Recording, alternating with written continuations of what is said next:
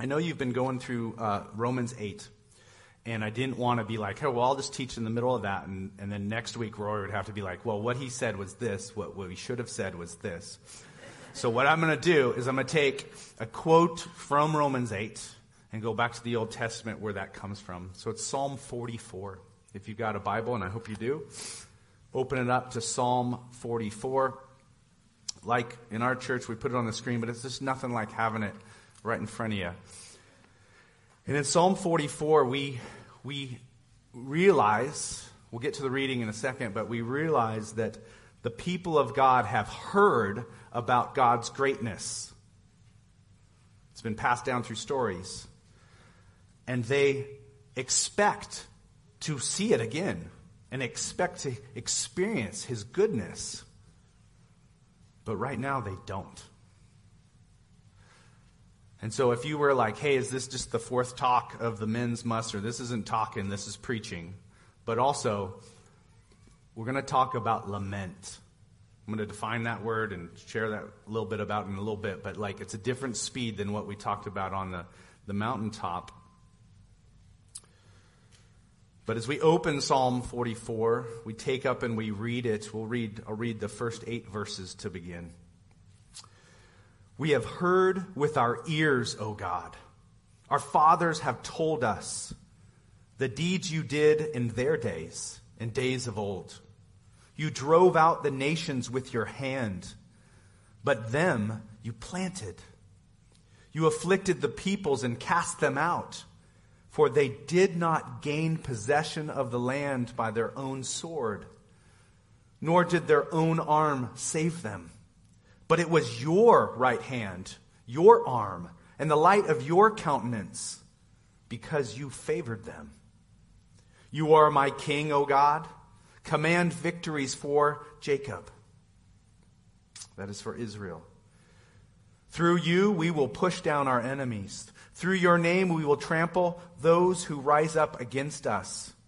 For I will not trust in my bow, nor shall my sword save me.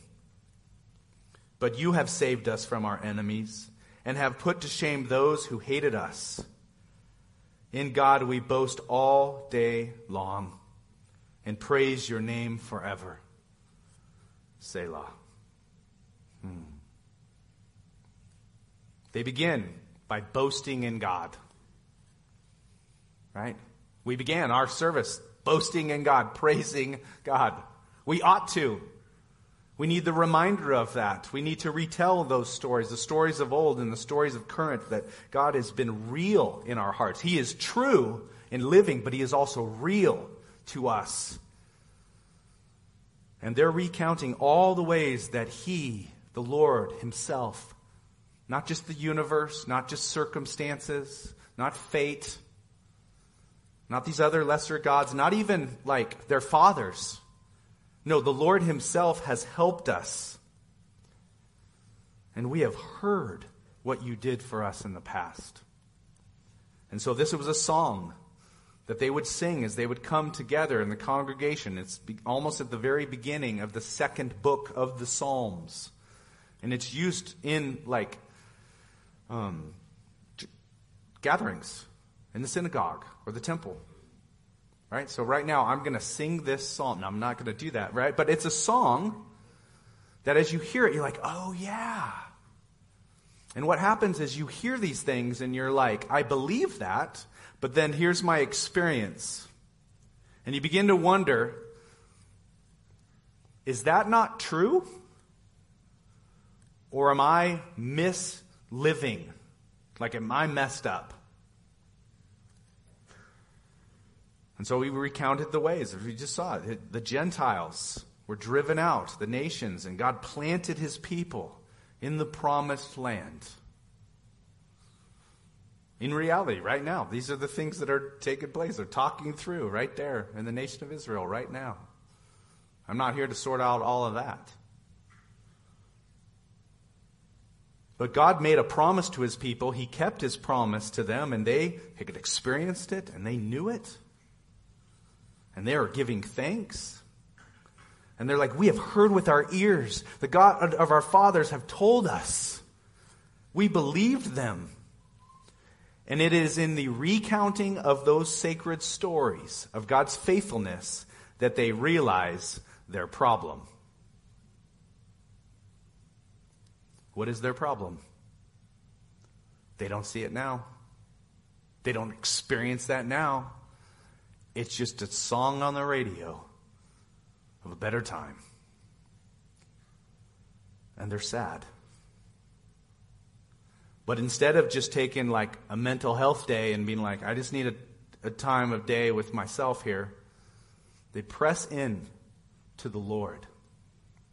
And I didn't mean to be snarky when I said that, but like, like collectively came together and like, are, are you seeing what I'm seeing? Are you experiencing what I'm seeing? Am I the only one who's like experiencing sorrow in my life?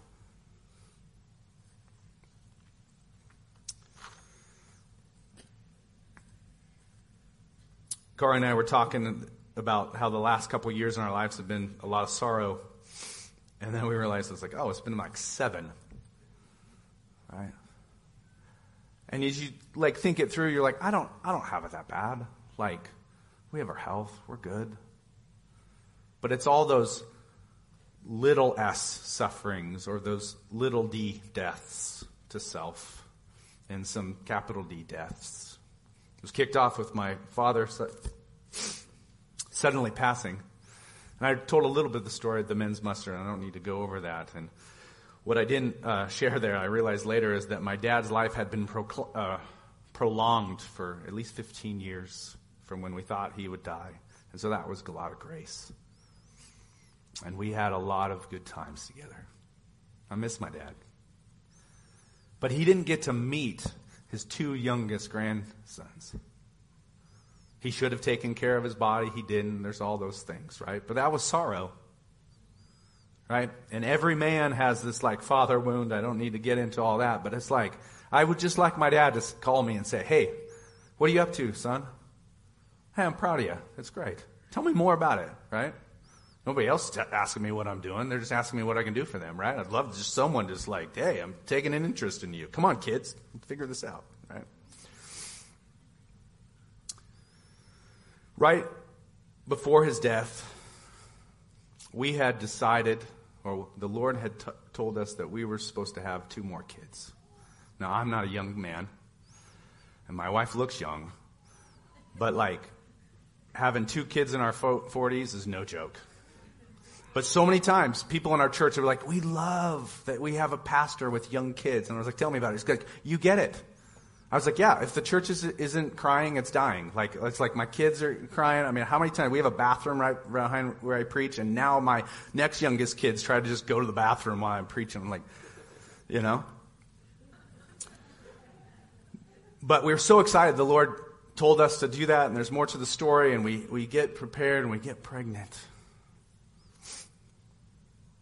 And we have a miscarriage. And you're like, Lord, you told us to do this.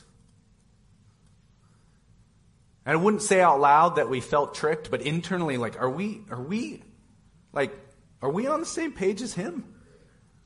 And then we're obviously looking over our lives. Did we do anything to bring this upon ourselves? And another miscarriage. And we hadn't experienced that before. Again, I told you there's a different tone than the men's muster here. But you experience that sorrow and, and you can you, you, you feel bad for being feeling sorry for yourself. And the Lord's like, No, I hear you and I see you. And then when we held little justice, and we're like, Oh, justice, right? And he's like, You don't even know what I'm going to bring into your life the joy, the fellowship, the intensity. For 20 years, my, my um, mother in law had Parkinson's. And it got worse and worse until she had no use of her hands. She was crippled probably her last seven years. And so all of my father in law's retirement, he has served his wife, bathing, caring for her, giving her water, giving her food. It's the most beautiful thing. And when she passed two years ago, and he's like, I would do it every single day since I miss her so much. Right? But after she passed, or actually right before she passed, he got diagnosed with leukemia. And he's like, I can't keep this pace of doing that. And so when she passed, she got to meet those two youngest sons, Justice and Benjamin, and hold them. And they tell, tell stories. The youngest tells more stories about Oma, because there's her pictures everywhere and there's stories about it. And they are the best chemotherapy for grandpa. He's now at the end of his course. They're trying to figure out what they do next. And he's like, they're the ones keeping me alive. So we moved in, and then wisely we moved next door. A man needs a space. He does too. But no, we need our space, right? And, and it's just this beautiful thing, right? But he, he would say, my father would say, he's a very straight black and white man, he would say, this suffering in my life has brought me closer to God than any of my successes. Because I have needed the Lord. Because before that, I could do all the things. And now, I'm like, you cannot get up on your shop again. I will get up there.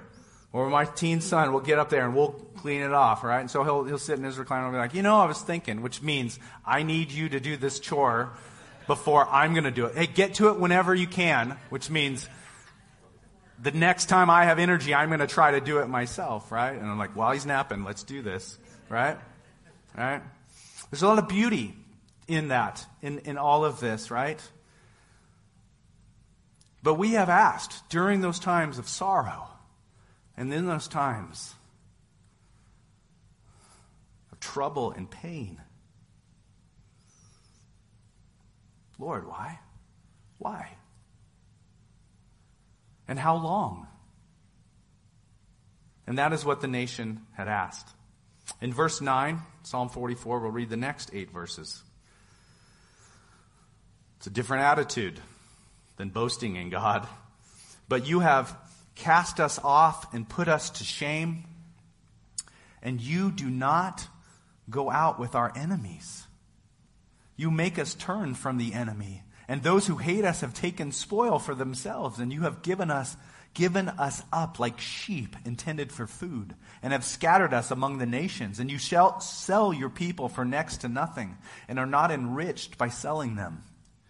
You make us a reproach to our neighbors and a scorn and a derision to those all around us. You make us a byword, like a like just a saying among the nations, a shaking of the head among the peoples. My dishonor is continually before me, and the shame of my face has covered me. Because of the voice of him who reproaches and reviles, because of the enemy and the avenger, and the courage to say this to God Right? I've had gray hair as long as people have known me. Like, that kid's got gray hair. I don't know what the deal, right? And eventually, hopefully, my life wisdom catches up to it, right? But as I meet with older gentlemen, and you see in their life and in their eyes that they've lived well. Maybe not with a lot, wrestled with sorrow, walked through that, had to forgive and forbear with friends who have left, had to make amends with their parents as they're passing on, have, have done the most amazing thing in raising kids where you have the most responsibility and the least amount of control. And they're better for it and not bitter for it, right? You do not automatically become wise as you get older, and you do not automatically become mature. You just get old. But if you would become mature and speak even honestly with God like this, you're like, Lord, you are the one who told us to trust you, but this is what we see. And it's a congregational song to say that we are all experiencing this together. It's not just individual sorrows, there are those, but collectively we are weeping with those who weep and rejoicing with those who rejoice. Right? That's Romans 12, 15. And we, we know, right? We know that the Christian life is that. Right? Weep, rejoice with those who rejoice. I always start with the sad part, but rejoice with those who rejoice and weep with those who weep. And you're like, well, those don't kind of go together. That's like the, you know, the sun and the, you know, whatever, the light and the darkness. No, they actually do go together. And what happens is the, the world does not know about this, though they're very curious. Like, I just want my circumstances to be better so I can be happy. Well, eventually you won't. And we have something, people of God. That not just in our private with God, private devotional times with God where we honest, but like publicly to be very honest. Sometimes we feel disappointed by God. Sometimes we feel forsaken. Sometimes it is hard to trust God. That though he slay us, we will yet trust him because where else are we going to go? He has the words of eternal life. He loves us and He is for us. And He has proven that time and time again. We're going to get back to that in a moment. But what we have, church family, and the churches everywhere, the true, genuine churches everywhere, is the language of lament. Lament. Now, lament is the honest cry of a hurting heart wrestling with the paradox of pain and the promise of God's goodness. I did not come up with that. That is from Mark Vroegop from Dark Clouds, Deep Mercy. Lament is a prayer spoken in pain that leads to trust. It is a complaint. You ever complained? How about this? Do you know any people who are complainers? Right? God is a great father, and he puts his siblings together. They're all a little bit different. And sometimes to get something out of one sibling, one of his kids, he puts another one alongside of him that's really bad at this thing that he wants to get out of this person. Right? Like, what's your deal? You're, you're, you're a mess. For language we use at the men's huddle, right? You're a dumpster fire, right? Men's muster. I'm confusing my words, okay? But what happens is this person who's a complainer, we realize that, like, that's actually really unattractive. And they're like, well, I'm not going to be a complainer. And so we bottle it in. And this psalm is a complaint. And you go, wait a second, I thought we weren't supposed to complain. Do not grumble. Do not complain. Son, we don't complain in this house. Get on with it, right? And you realize that that's a malformed way of dealing with your emotions and your actual life experience. The real masculine thing is to say, let's take that complaint, let's like figure it out. What is really wrong? What is the real problem? And let's actually turn up the volume on that, but not to our friends or to the void of the internet or to whatever. Let's turn that complaint to God. And I need lament. And even if you didn't know before you came on this Sunday church morning that you need lament, you do too. Because lament floods the pages of Scripture, and the practice of lament is so crucial that if one part of the church is grieving, it is true that the rest of the church is called to enter that pain. Not just be like, hey, let us know if you need something.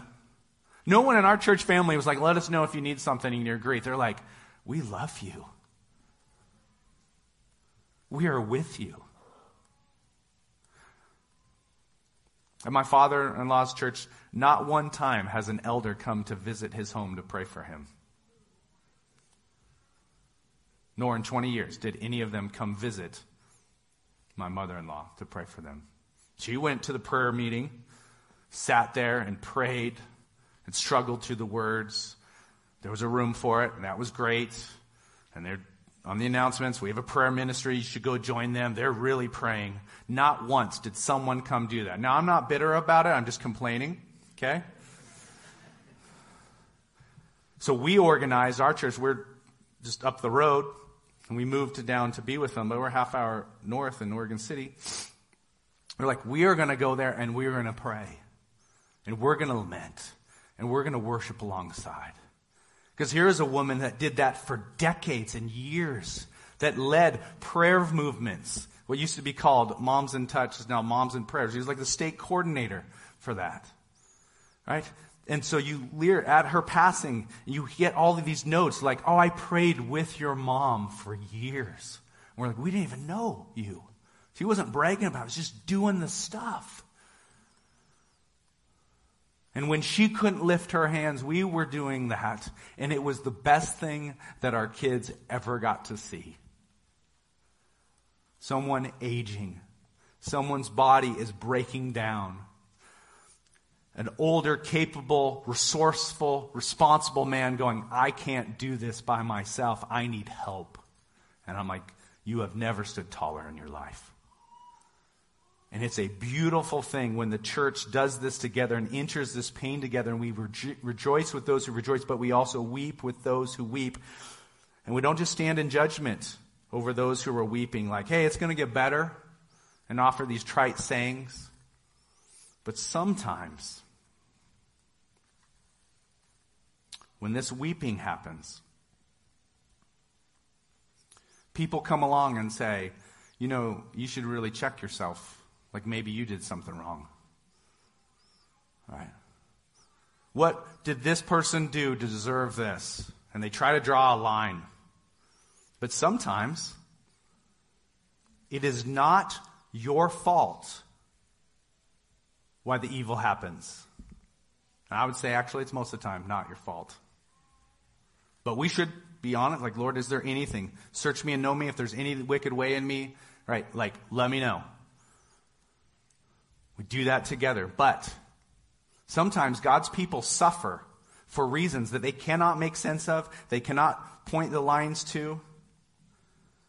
And in these Psalms of Lament, they're realizing that it's not time for me to repent. I know I did bad, but like, just com- give the complaint to God. You ask God for his intervention to deliver you from that suffering or that sorrow or that great loss or those failures or those enemies. And it's not just the big things, it's the little things, those little sufferings. That if you do not deal with them, they will just, they will wear, wage war within your body and you will wear yourself out. And so I'm really proud to be a part of the people of God with the history with God to, who can honestly go to Him and say, This is not what we expected. We've searched our hearts and we know that we are wicked and evil and we have repented, but we don't deserve this. And they did not in a self righteous way, but they recount their history and say, God, you should help us. Verse 17. All this has come upon us, but we have not forgotten you, nor have we dealt falsely with your covenant. Our heart has not turned back, nor have our steps departed from your way. But you have severely broken us in the place of jackals and have covered us with the shadow of death if we had forgotten the name of our God or stretched out our hands to a foreign God, right? Like, like if we had like done stuff to deserve this, would not God search this out? For he knows the secret of the heart. Yet for your sake, we are killed all day long and we are accounted as sheep for the slaughter. One of my favorite Psalms of lament, there's a lot of them. I'll just mention a few of the ones you could look at. This one's a communal psalm of lament. It's like together, Psalm 44, but you have Psalms 3, 6, 22, 28, 44, 55, sorry, 56, 55's not, 57, 71, 77, 142. If you need these, just text Rory and then he'll text me and then we'll just, you know, whatever. Right? But Psalm 73. Psalm 73 is just like a jewel. And remember about 25 years ago, crying out to God about some injustice that I saw that I was, I was, I wouldn't say I'm the victim to, but like collateral damage of. And I was like, I don't get it. Why do the wicked get ahead and get this? And like, God is not doing anything. And you go to Psalm 73 and you realize, and he's recounting all of this, and he goes, and then I went into the assembly. I went in and I saw with my own eyes the end of the wicked. They're singing praise to God. That in Him, all things that are wrong will be made right, and every injustice will be made just. And that is where this psalmist here in 44 goes, and this is where Romans 8 takes us. Because it isn't as well, you know? Life's hard, and then you die, and then it's, you know, whatever. Like, we can truly hope that every injustice that we face, or oftentimes it's the people that we love, and you're like, why do they have to go through this? I don't know how many times people have come to us and said, we don't know, we don't know a better person, more saintly person than your mother-in-law. We do not know why she went through this. How many times my father-in-law said, I actually deserved what she got.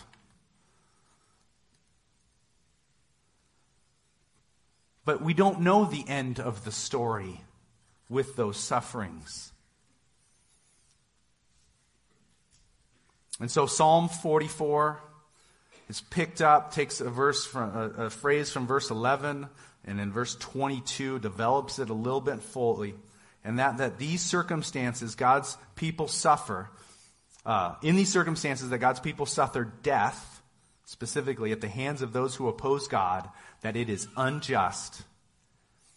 And Paul picks up this theme in Romans 8, verse 36, and he uses this verse to, come, to remind Christian believers that God's people have always had to face similar situations. Yet they must not conclude by looking at the suffering of their lives or the suffering of the just and righteous people that they are therefore separated from the love of Christ. We have something to offer the world, and that is the language of lament, not just mere human complaint. And it is because we have a person to offer the world. Because there is a person who offered himself to all people. Why do bad things happen to good people? It has only happened one time in history. There is no one good. One time in history did evil come upon a good man. And he went right through it. It didn't happen to him. He chose to suffer evil with his people, alongside his people, in place of his people. Jesus fulfills Psalm 44. And he is the focus of Romans 8 to say that it isn't just at the end of our life we plead, God, would you make everything right? But rather we can complain. Sorry, proclaim, not complain. We can proclaim that in the end, Jesus will right all wrongs because he is the suffering servant who is also the risen king. And he is more real than our circumstances, which are temporary. And those who give their lives in the cause of following Christ are conquerors, not victims. And God can be glorified even in our seeming defeat here on earth. Because what looks like terrible defeat actually turns out to be a glorious victory. Because we know that God will help us. Psalm 44, verse 23. Awake. Why do you sleep, O Lord? Arise. Do you cast us off forever? You'll notice that he ends the psalm in a different tone than he ends Romans 8. But the excitement should be similar. Psalm 44 will end with a plea, but Jesus fulfilled that prayer request, answered that. So at the end of Romans 8, we know and have seen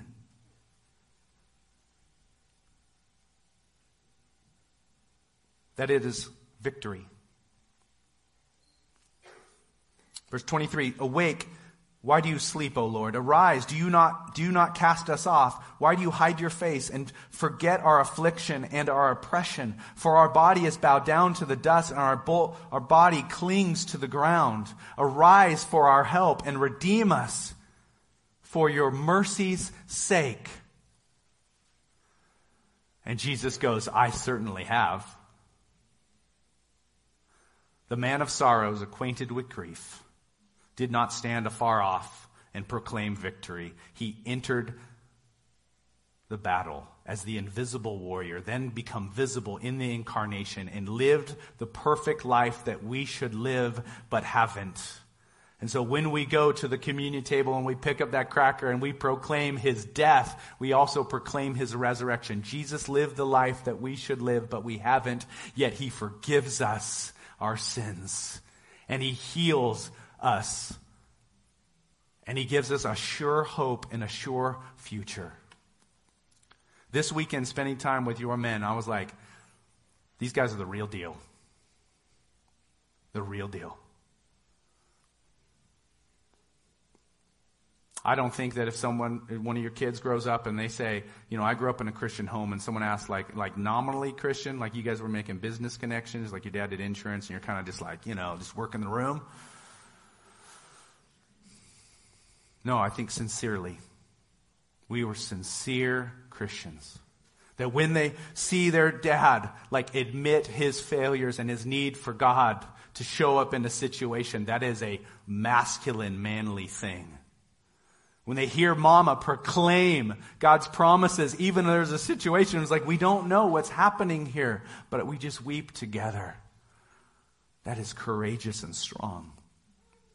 And so the apostle Paul takes verse 22 and really all of Psalm 44 and he, he, he takes it to the end. And I don't think, I think I didn't tell you to put this verse up there if you want to. It's Romans 8, verse 35 to 39.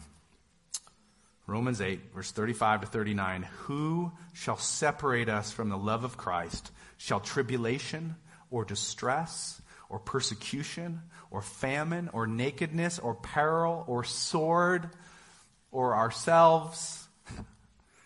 As it is written, for your sake we are killed all day long. We are accounted as sheep for the slaughter. Yet in all these things we are more than conquerors through him who loved us. For I am persuaded that neither death, nor life, nor angels, nor principalities, nor powers, nor things present, nor things to come, nor height, nor depth, depth, nor any created thing shall be able to separate us from the love of God, which is in Christ Jesus our Lord. Jesus is the one who hears our lament. And he lived a life of lament and victory. And so we can understand that everything happening in his life was to prove he was the true Son of God. And everything that is happening in our life is to make us more like him. And that resolves a great deal of anxiety and gives us the language to offer to one another and even to the world to say, we do not have to live bitter towards our Maker. We can be honest with Him because He has been honest with us. Let's pray. Father, as we respond in song, we have a million things going through our minds, not just what do we have to do next, but maybe we're trying to make sense of um, even how we respond in stressful, conflicted, painful situations. And I love how Jesus knows our frame. He knows our failures.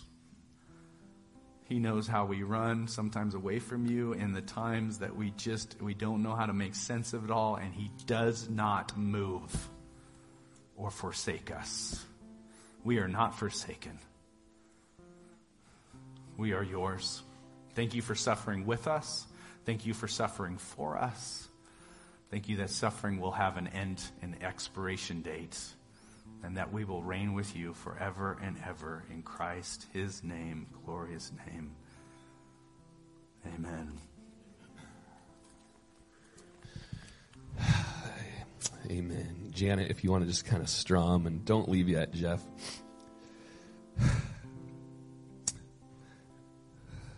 Man, I've had a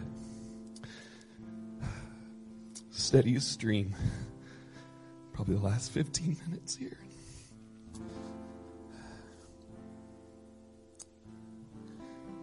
I know for me, uh, shared last week just our heartache. Uh, what's really encouraging is just as I've opened up to the body about our hurt, oh, I have felt such relief and encouragement. This week has been so good for me. Um, almost just, I mentioned chest pain last week and I just have felt relief from that. And uh, the muster was just so good. People can ask me about my pain and I can look them in the eye and make it through without breaking down and uh, you know but the lord is just so good to kind of open the wound and cleanse it with his saline solution of the preacher and the word man this life is hard hearing jeff's stories and multiple miscarriages we learned at the muster this week that we're to just consider one another. Think about the wounds that we're going through together, that we can lift each other up and encourage. And, oh, guys, just during this sermon, I'm just scanning the room with my heart, and I just see Catherine here, whose mom passed away last week. And Rhett was in my cabin and just said, We've been going through that, that Jeff's going through. And it's like, oh, it's good to hear him say that. It just reminds me. And Just think of the Teskies and celebrating Sylvie this week. 14 years old she would be. Yeah, I remember, remember when you lost her and to just see the Teskies every year in February, January, there's a celebration that they have remembering their little girl that passed away. Heather, just thinking of you. Oh, the pain that we go through, you guys. It's okay to groan together. We learned that last week. It's okay to complain. Just if you're groaning with me, if you just have hurt, we just stand up where you're at? Any kind of groaning, any kind of hurt right now. I just feel there's a word for us as a church. Let's let it out. Let's groan together.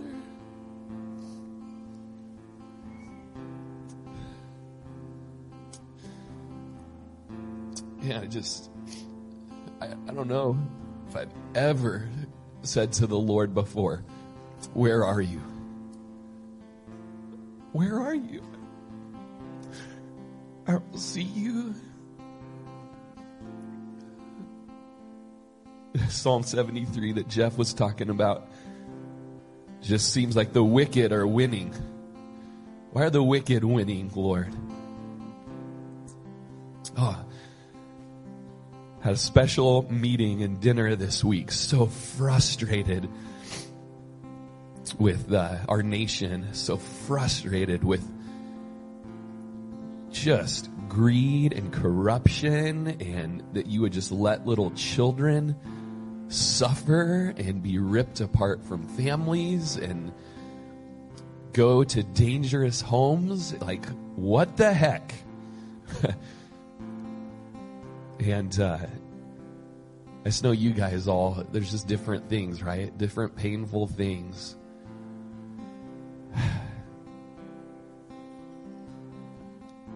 Man, that Psalm 44 today, it wasn't a lot of whipped cream on it. It wasn't a lot of sweet, you know. At the end, there's a little, there's a little delicate, you know, at the end, but it's a lot of like, you're not going out with us against our enemies. You know, it seems like they're the ones that are winning. It seems like cancer's having the final word. It seems like dementia is having the final word. It seems like miscarriages are having the final word. It seems like bitterness among friends is having the final word. It seems like, uh, seems like our nation is just, yeah, that we're done that's done. Like, where are you, Lord? We've been gathering every week crying out for you. And uh, the Lord can handle it. He can handle us groaning and complaining And He's put His Spirit in us to also know that none of that has the final word. And Jeff, I just wondered if you'd pray over our hurting, hurting body.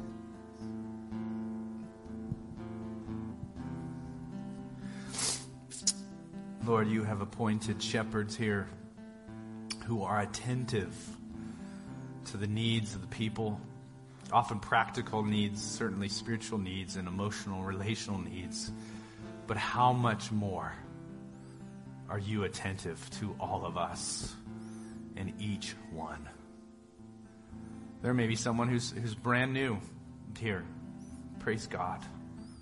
Or someone who's been serving for years and they, they kind of just feel like they're going through the motions and would you give them that sense of, I am seen, I am heard, I am known, I am one of God's children. He knows I cannot take this.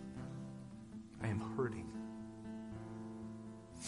And we know that better days are ahead eternally, but also in these, even today, there will be moments where we will laugh and talk and share stories and, and just eat and, and, and, and go to bed just having spent ourselves on a good Sunday, not just working, but thinking about how you are working. And we pray your blessing upon these people. God, I pray your blessing upon these people in this place for your purposes all over this valley. That the revival, the honest revival of, of, of, of worship and in the word and, and, and of caring and loving and, and, and, and forbearing with people all over this region would be so genuine, not just in this congregation, but others, and you would light fires everywhere and, and make it so real that you are risen and you are followed and that you have the final word in people's lives. You have the final word over death, and you have the final word in each, each person's day. And I pray that, that that would just be a sweet season of remembering the great things that you have done in the past and recounting the goodness that each has experienced right now in this present days. That is what we ask for even this very month. In Christ's name. Amen. And thank you so much. I don't remember ever in 25 years of ministry having to go find a Kleenex box for myself during church, but I'm thankful for it. It's very healing, you guys, to just stand together and just let the body help bear our burdens. And I'm just so thankful for you all and thank you for this word. And will you guys all stand together with me and let's let's sing the whipped cream part of of it all. Seeing that uh, death doesn't have the final word, suffering doesn't. We have a resurrected king that we follow, and he wins, always wins. Let's rejoice in that today.